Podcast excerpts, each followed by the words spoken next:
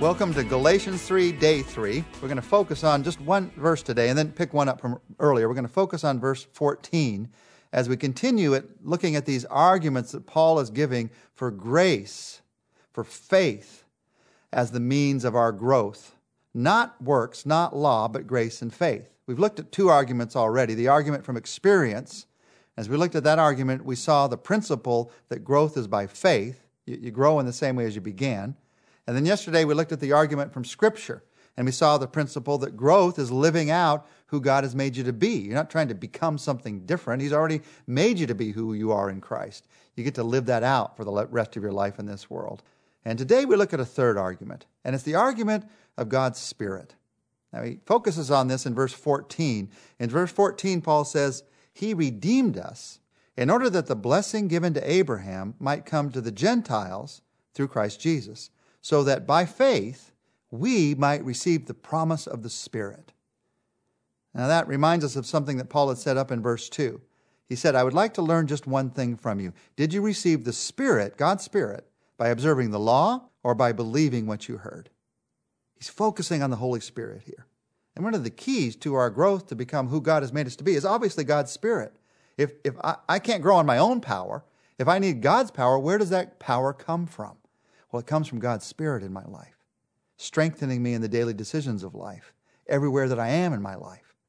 But to understand this, what Paul is talking about here about God's Spirit, it's good to understand some history of the Holy Spirit, how the Holy Spirit worked Old Testament, New Testament in the lives of believers today.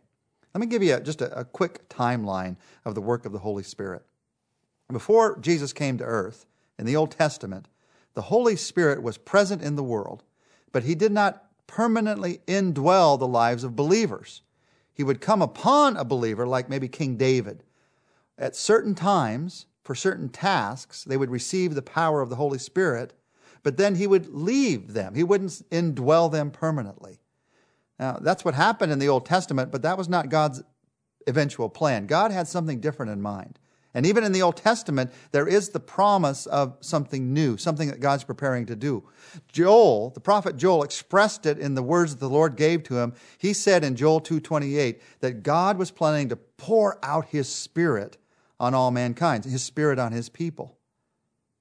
Now Jesus pointed to that promise when he came to this earth.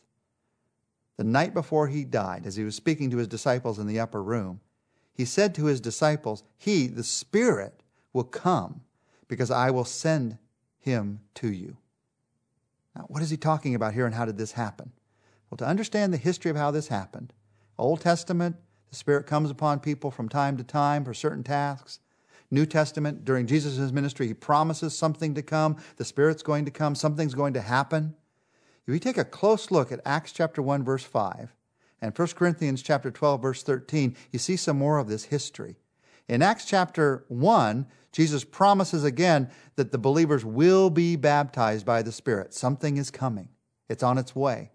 By the time you get to Corinthians, Paul tells the believers there that they already all were baptized by the Holy Spirit, past tense. So, in one, Jesus is promising something that will happen. In another, Paul is looking back to something that already had happened. What happened between Acts 1 and 1 Corinthians 12? Acts chapter 2.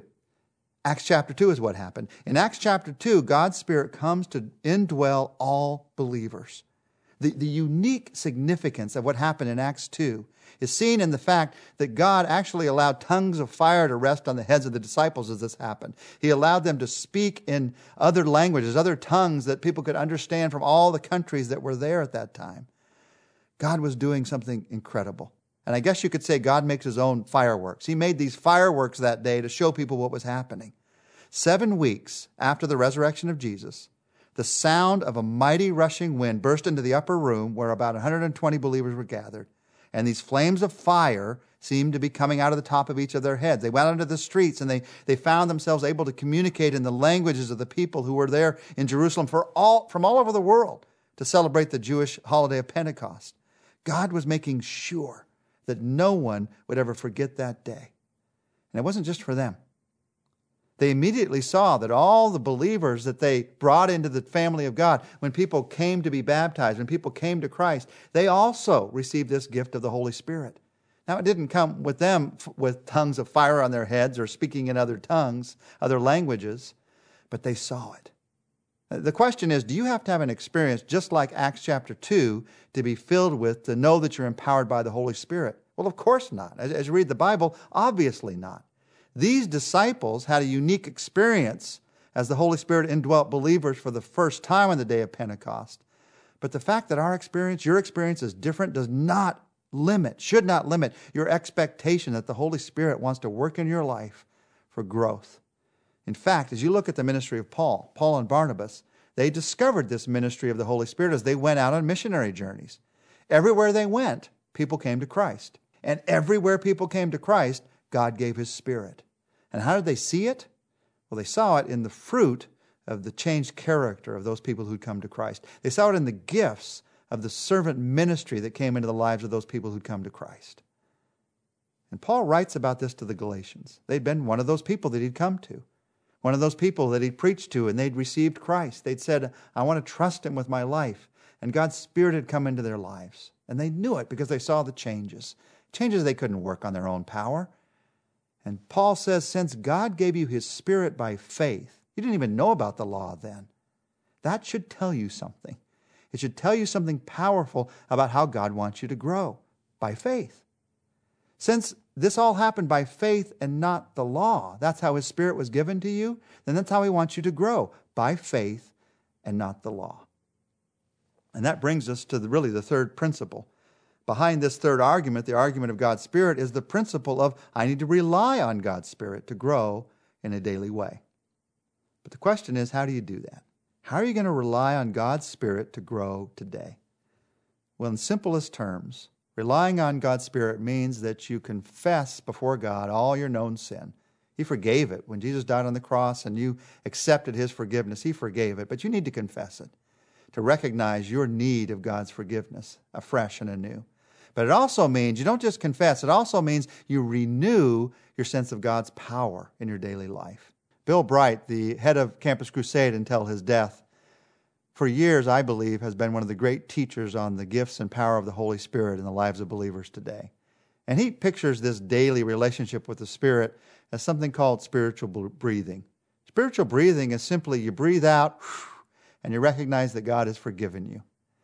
That bad is gone, it is dead. And you breathe in and you recognize that God has filled you through His Spirit because of His promise. Not something that you have done, but the promise that He has given. I love that picture for a couple of reasons. One, spiritual breathing. Breathing is something you do all day long. And you need to recognize that you're filled with God's Spirit all day long. He's given His Spirit to you at the moment you were saved, but you and I need to recognize we're filled with His Spirit throughout the day. Being filled means you're empowered, you're, you're controlled, you're directed, you're guided by His Spirit. And breathing, just like you breathe all day long, you need to be filled with His Spirit all day long. So you, you just do this all day long. God, thanks for forgiving me. God, fill me. God, thanks for forgiving me. God, fill me. The other thing I love about this picture of breathing is breathing is not something that's really that impressive. I mean, I, I, breathe all day long. I've got to breathe in air to live, but people aren't impressed that I breathe. You don't look at anybody and say, wow, you're a great air breather. I mean, it's unbelievable the way that you breathe air. You're the best at it that I've ever seen. You wouldn't say that because it's just something we all do. And as believers, being filled with God's Spirit is to be something we are to do. It's not like I'm impressed that somebody is doing this. It is to be the way we live the Christian life. It's not a spectacular thing in terms of impressing me as a greater believer than another.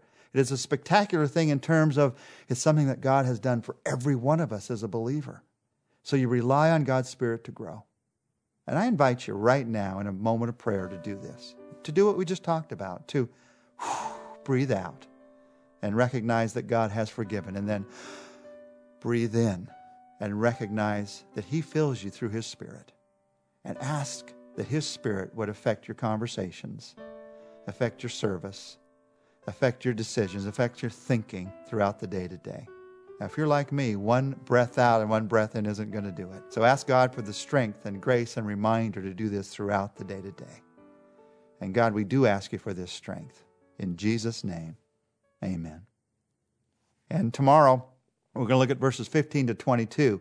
It's the argument from history and the spiritual growth principle of promise.